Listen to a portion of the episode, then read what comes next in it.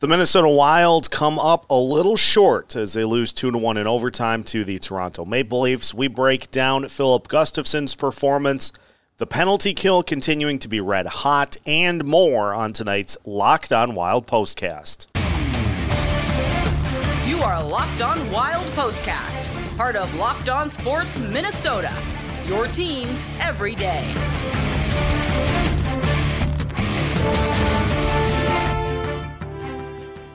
Minnesota Wild fall 2 to 1 in overtime to the Toronto Maple Leafs to finish their short two-game road trip with 3 out of 4 points.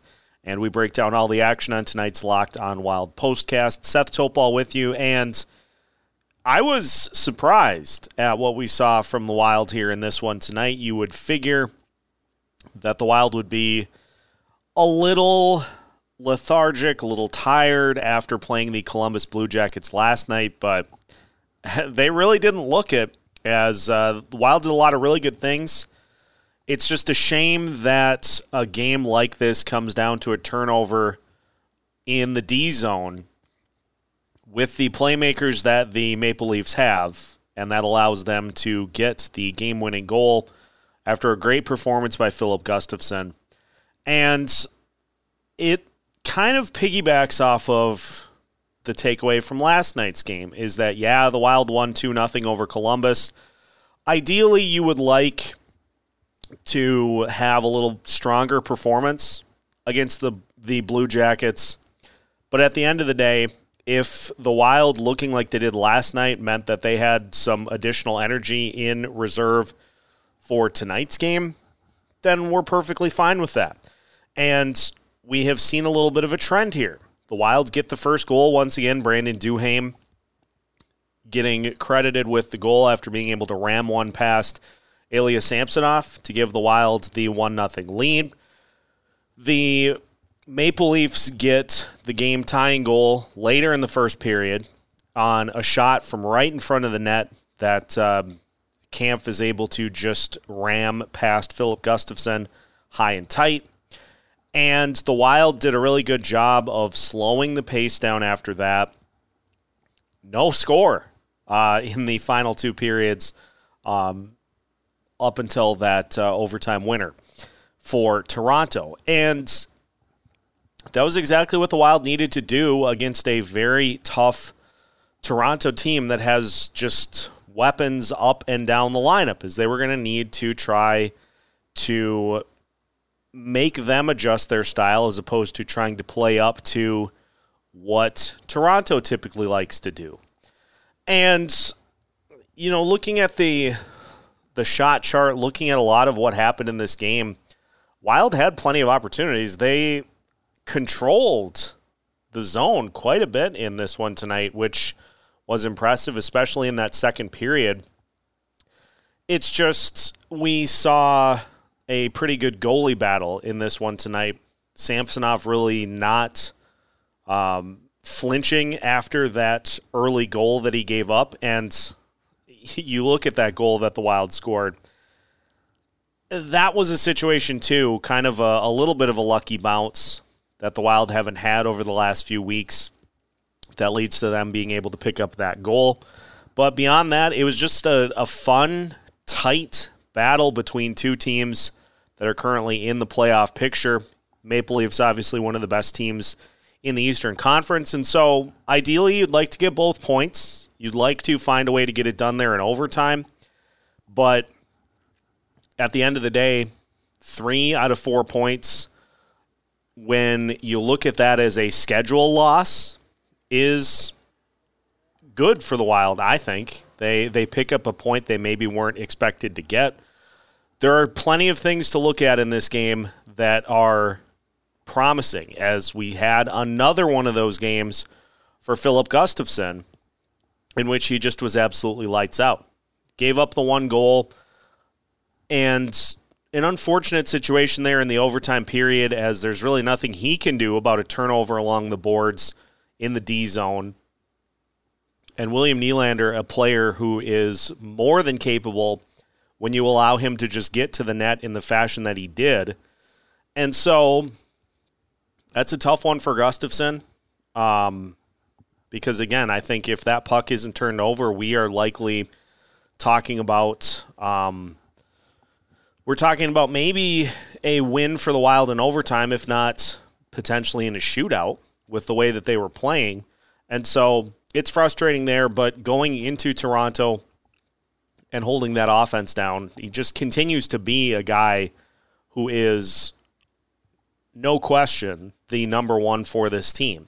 Second in the league in save percentage, goals against average, and his numbers are only improving as he continues to rack up more and more starts. And so I even to the point of feeling good about the potential of rolling with him in a postseason series um, as somebody who can go into a raucous road environment and just slow a team down.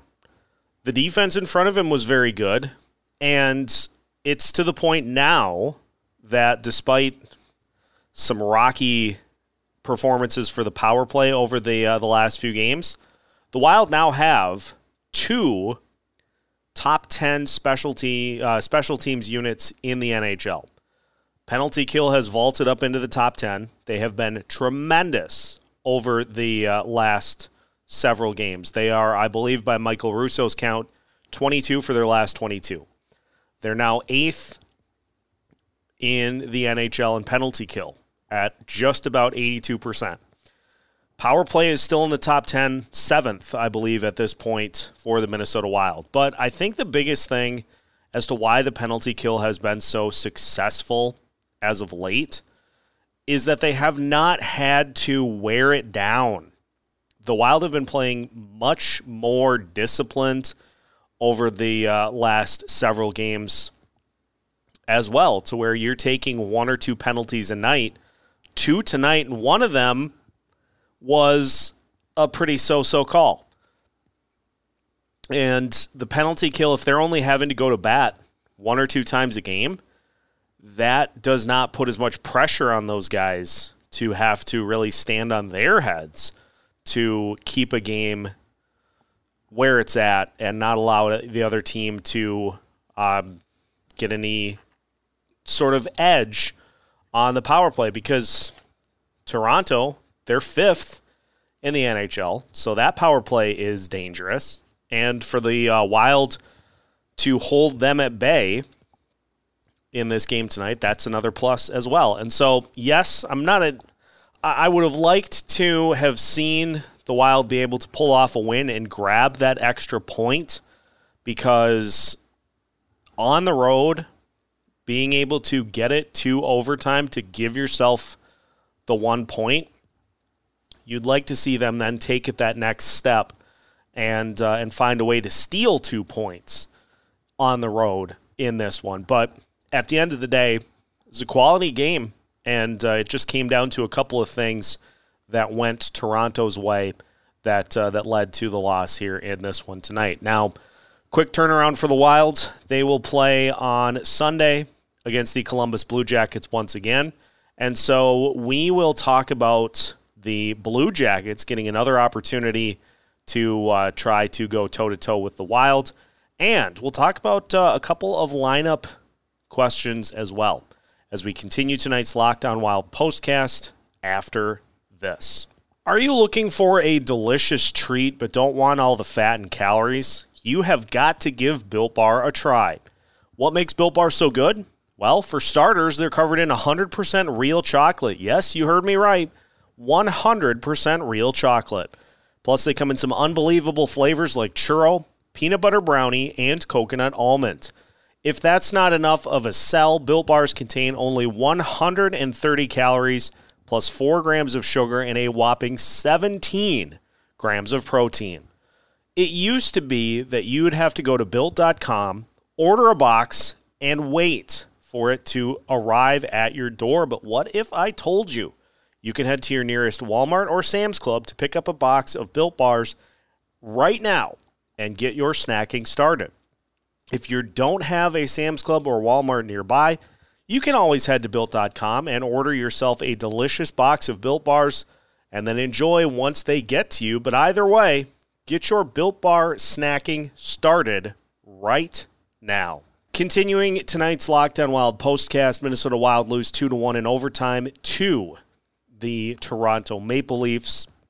The Wild do pick up a point, which is huge because the Winnipeg Jets lost. They got their faces caved in by the Colorado Avalanche. And so now the Winnipeg Jets, as of right this minute, are just one point up on the Minnesota Wilds and two points up on the Colorado Avalanche. So the Winnipeg Jets, now having lost two in a row, they're four and six in their last 10. You've got the Dallas Stars, who now are just two points ahead of the Wild at uh, 72 points. And all accounts, 30 and 28 on the season. They've lost five in a row, two, three, and five in their last 10. We talked about it in today's episode uh, the pros and cons of making a trade for Patrick Kane. This division is starting to tighten up. And with all of the struggles, all of the biblical struggles of the Minnesota Wild scoring goals this season, despite all of that, they are right in the mix. And so, looking at what we had tonight, Kirill Kaprizov, Ryan Hartman, and Matt Zuccarello continue to play well. Didn't factor in the scoring here in this one tonight, but they continue to drive offense. They, to the point of even maybe being able to shoot more than what they're doing. But those guys have gelled and come together. You still have a spot on the second line to upgrade the offense to where then your top six is capable both of driving play and creating scoring chances. If you do that, you're putting yourself in a position to where I think you can go toe to toe with Dallas and Winnipeg the rest of the way in this division. Because what are the elements that we have? You've got a streaky top 10 power play that um, it seems like scores in bunches. More importantly, you have a penalty kill that is absolutely lights out. 22 for their last 22. You have a spe- you have special teams that aren't going to kill you. You have a goalie that is capable of going into a tough environment and shutting down the opponent. The only element you're missing is more consistency, even strength. We're seeing signs of it and so even with the loss tonight, I got to feel like Bill Guerin is seeing enough to where he's going to look to make an addition. You plug somebody in to that top six that can drive offense. We've seen it with the likes of Adam Beckman. We've seen it with the likes of Sammy Walker. You add somebody that can drive the offense to that line and you all of a sudden look like a team that is capable of competing in the Western Conference this year. The Western Conference is not there's not a team up and down the standings that is just running away with things. The Vegas Golden Knights and the Los Angeles Kings are on top in terms of points.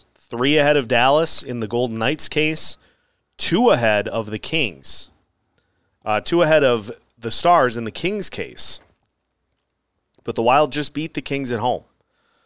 And so you've got the defense, you've got the goaltending, you've got the special teams to contend and to fight for a spot in the Central Division. Go get somebody to help the offense. And in doing, help the power play. So if you if you go get somebody, you can theoretically knock two birds out with one stone by deepening the power play, by helping the offense. And you should in theory, have a game coming up on Sunday where at home and therefore able to throw more defense on the only line against Columbus that can beat you, you should have a game on Sunday that further solidifies that theory. In if you take care of business against Columbus, then all of a sudden you have put yourself in a position of being in a dead heat with the Winnipeg Jets with no games in hand, dead even. And a week ago, this looked like a perilous climb. Looked like you were going to be trying to scale Mount Everest to get to where those two teams are at. And all of a sudden now, a lot can change. A lot can change in a week. And there is one more week until the trade deadline. So we'll see. But uh, Wild give a good effort tonight. Just come up a little short. They'll try to get back in the win column on Sunday against Columbus. And that will do it for tonight's Locked On Wild postcast. Listeners, make sure you follow Locked On Wild on all of your favorite social media platforms, as well as wherever you listen to your podcasts and on YouTube as well.